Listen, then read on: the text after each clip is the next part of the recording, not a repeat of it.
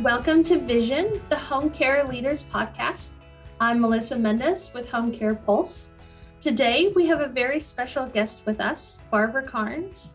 Barbara is an award winning end of life educator and true pioneer of the hospice industry. She's the author of Gone From My Sight, The Little Blue Book, and The 11th Hour. She has sold over 30 million copies, and she's here today to talk about the role of an end of life doula. So, Barbara, welcome to the show. Oh, well, nice to be here. Thank you for inviting me. Yes, thank you. I'm honored to have you join us today as we dive into the valuable role that an end of life doula or caregiver plays in the dying process. You have had a tremendous amount of experience over the last 40 years, and your passion into providing education, care, and support of dying people and their loved ones is really inspiring. Tell us a little bit about the turning point in your career where you saw the need for better hospice and end of life training. Well, you know, it was interesting. I went into nursing school um, right out of high school. And um, when I finished my nursing school, I thought, oh my God, I've made a huge mistake. Should have never been a nurse. Actually, I should have been a social worker. So I never worked in a, in a medical system. Other than graduating from nursing school, I got married, raised a family. It wasn't until the 70s when Elizabeth Kubler Ross, Dr. Elizabeth Kubler Ross in Chicago, came forward and said Americans are not treating their dying well at all. They're putting them at the end of the hall in a hospital and leaving them alone. And at that same time that she was pointing out our um, failings, Dame Cicely Saunders in England developed what she called the hospice philosophy. And her belief was that um, you take care of people who are dying differently, that it's about quality of living until you're not, um, versus treatment, um, even when it's not appropriate. So those two things sparked my interest. And I thought, oh, this is something I can do. This is something I want to do. And so, in hindsight, I look back now after what, 40 some years of working in end of life. And the fact that I had no medical experience was my gift, was that I could see how dying occurs, not from a medical preconceived idea I was fresh in, oh my goodness, this is what's happening. And let's be creative in what we do about it. So that's how I got here. I love it. I love the the looking outside the box for it. Um, it's it's really a unique um, perspective. As we dive into our topic today, um, I think it'd be great to start with a simple question uh, that's a very first step in creating a sacred memory for a loved one's dying experience. So, what is an end of life doula? An end of life doula is a person trained in the dying process and what to do while it's occurring. Dying is not a medical event. We tend to think it is because we associate it with disease and medicine and hospitals. But dying is not a physical event, it is not a medical event, it's an emotional, communal, social event. You don't have to have a medical degree to support and guide a person who's dying and or their family what you need is an is knowledge in the dying process and taking care of someone at end of life is different than taking care of someone who's going to get better. But most people don't know that. An end of life doula knows how to take care of people at end of life. Love that. Knows how to how to provide that emotional support because we you know there's medical teams right your your hospice team is there to provide the medical guidance but the the doula is there the end of life doula is there to to guide the emotional as well well now i have to qualify and say that hospice services provide not just the physical care and pain management and symptom control they have social workers for emotional, psychological support. They have chaplains um, for spiritual support and guidance. What hospice doesn't have, that end of life doulas have, is time. Hosp- time. Hospices have schedules and huge patient loads and Medicare regulations that they have to live up to. And end of life doulas have the time to guide, support, and stay uh, with a family. Now, they're not shift workers, but they can be there a lot longer than the hospice can. What in an ideal world, the hospice workers and the end of life doulas would work together hand in hand. And maybe down the road, they can work that out. But right now, the end of life doulas are kind of outside of the medical model, and hospice is part of the medical model. Gotcha. Okay yeah it makes uh, i love i love that breakdown to it that's perfect uh, you were recently honored by the international doula life movement with a certificate of recognition for your contributions in end of life education with a rise in the elderly population we'll begin to see a demand for end of life doulas um, for those who operate an agency why should they consider providing end of life doula training for qualified individuals? Um, when you say agencies, are you referring to hospice agencies, hospitals? What?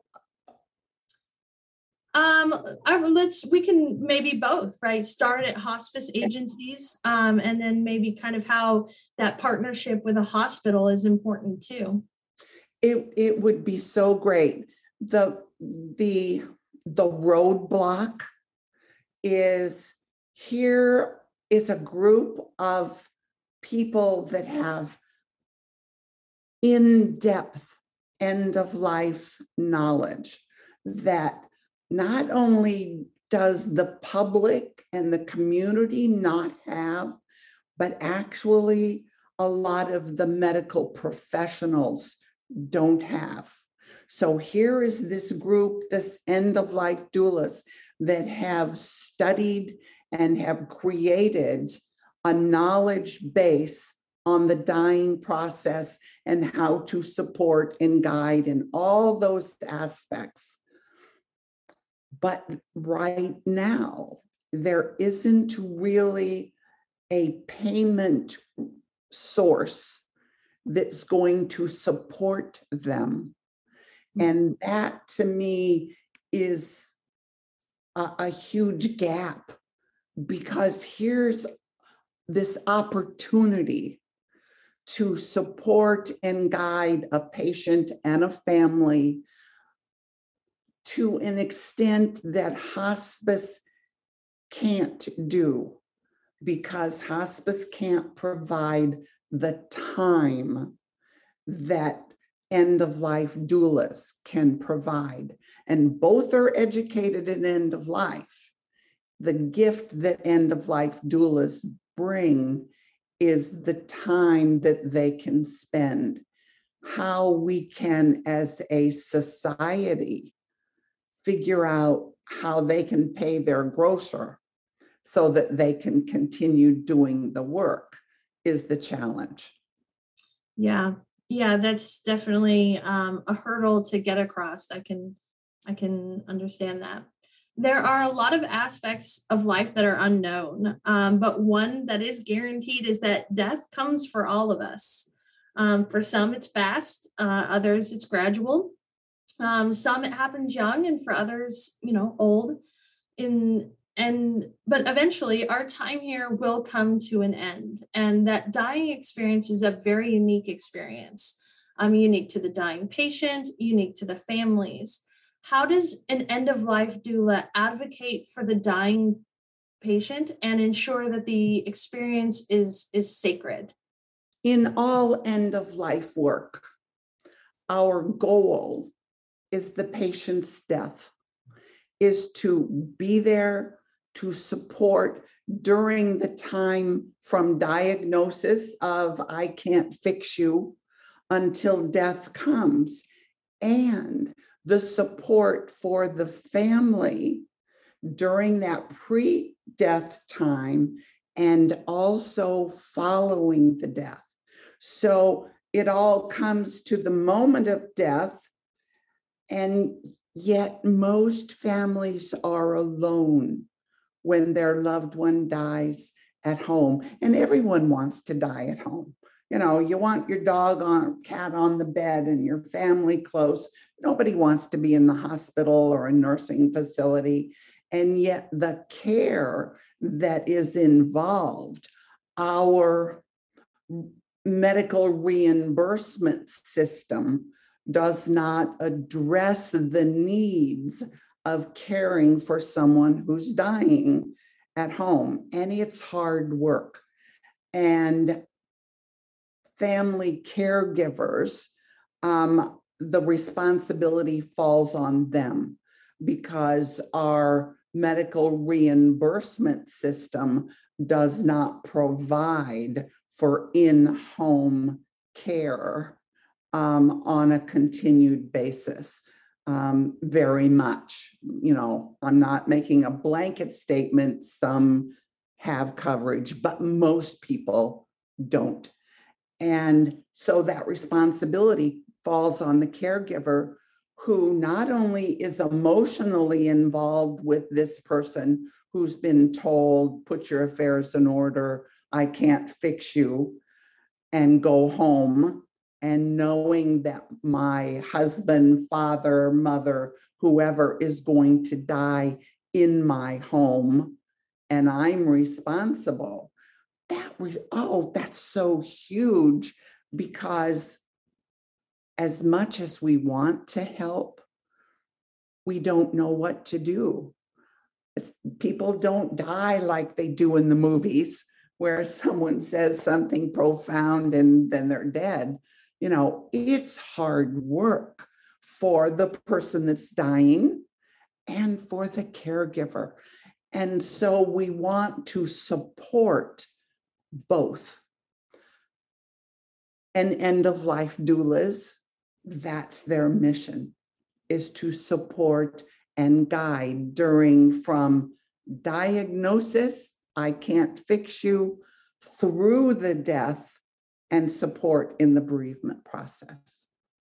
I love that. It, it actually leads um, and answers a little bit of our next question, but we talked earlier about the the weight that is on a caregiver for caring for someone in the dying process and and it's a lot and if you don't know how to navigate that um it can be extra heavy especially after the individual passes away so you know the the role like you said of a doula end of life doula does not just stop once the patient has died. They work with the families to provide comfort to provide reassurance. Um, and how has this level of care beyond the death of the patient really changed the way we process death?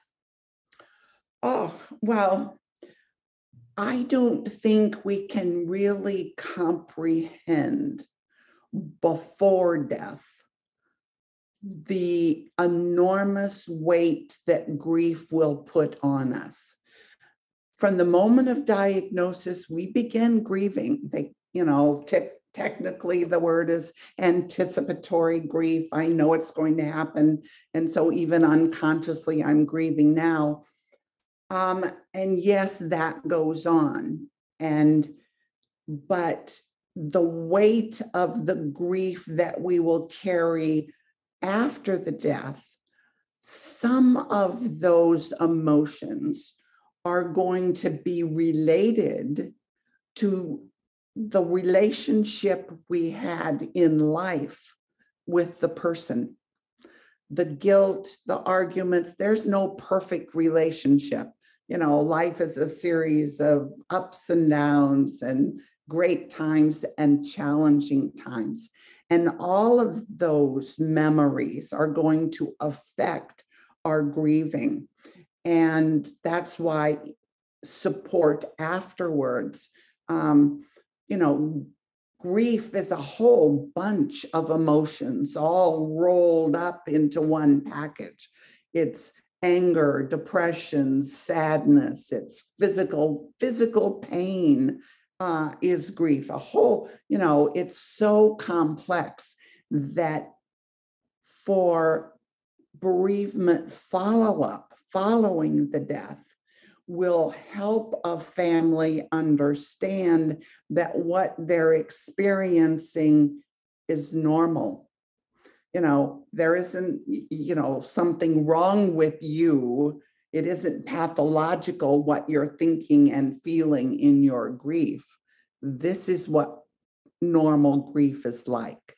And so we need that guidance and support following the death, um, just like we need it before the death yeah and and for some time it feels like um you know there's no set time frame on grief you find it sneak up in in the smallest memories in the smallest ways. So um i love that there are people out there in roles like this that are available to help along the whole timeline of it. It's not just one section. It's it's from the time of like you said i can't fix you to beyond. You know there's someone there that can be um an ear to listen you know to lean on kind of thing. So that's great thank well, you you know there's no magic 365th day after the death that okay now i'm back to my normal life you will never return to your normal and i put that in quotes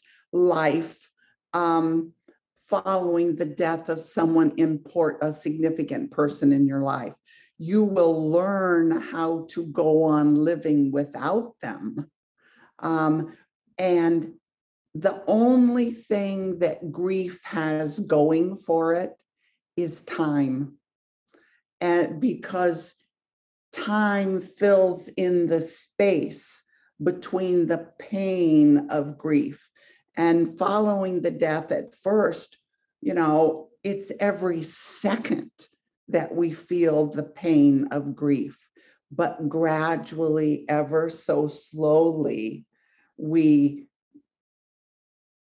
don't think about the person 24 7.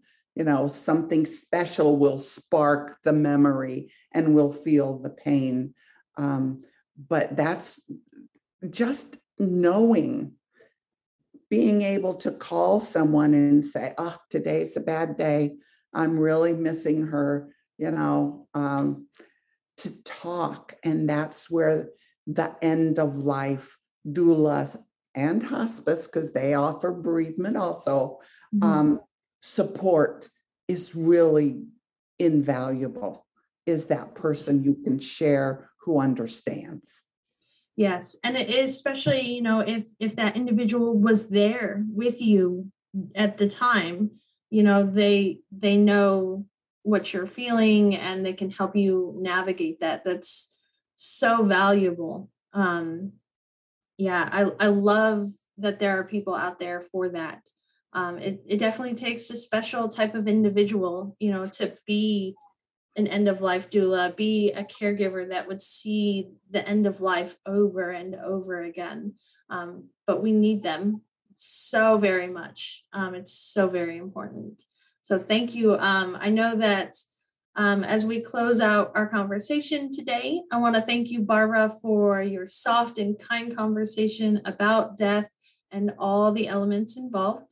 So much of us um, are shielded from death, um, but it's great to know that when the time comes, there's a level of care out there that makes this journey one you don't have to walk alone.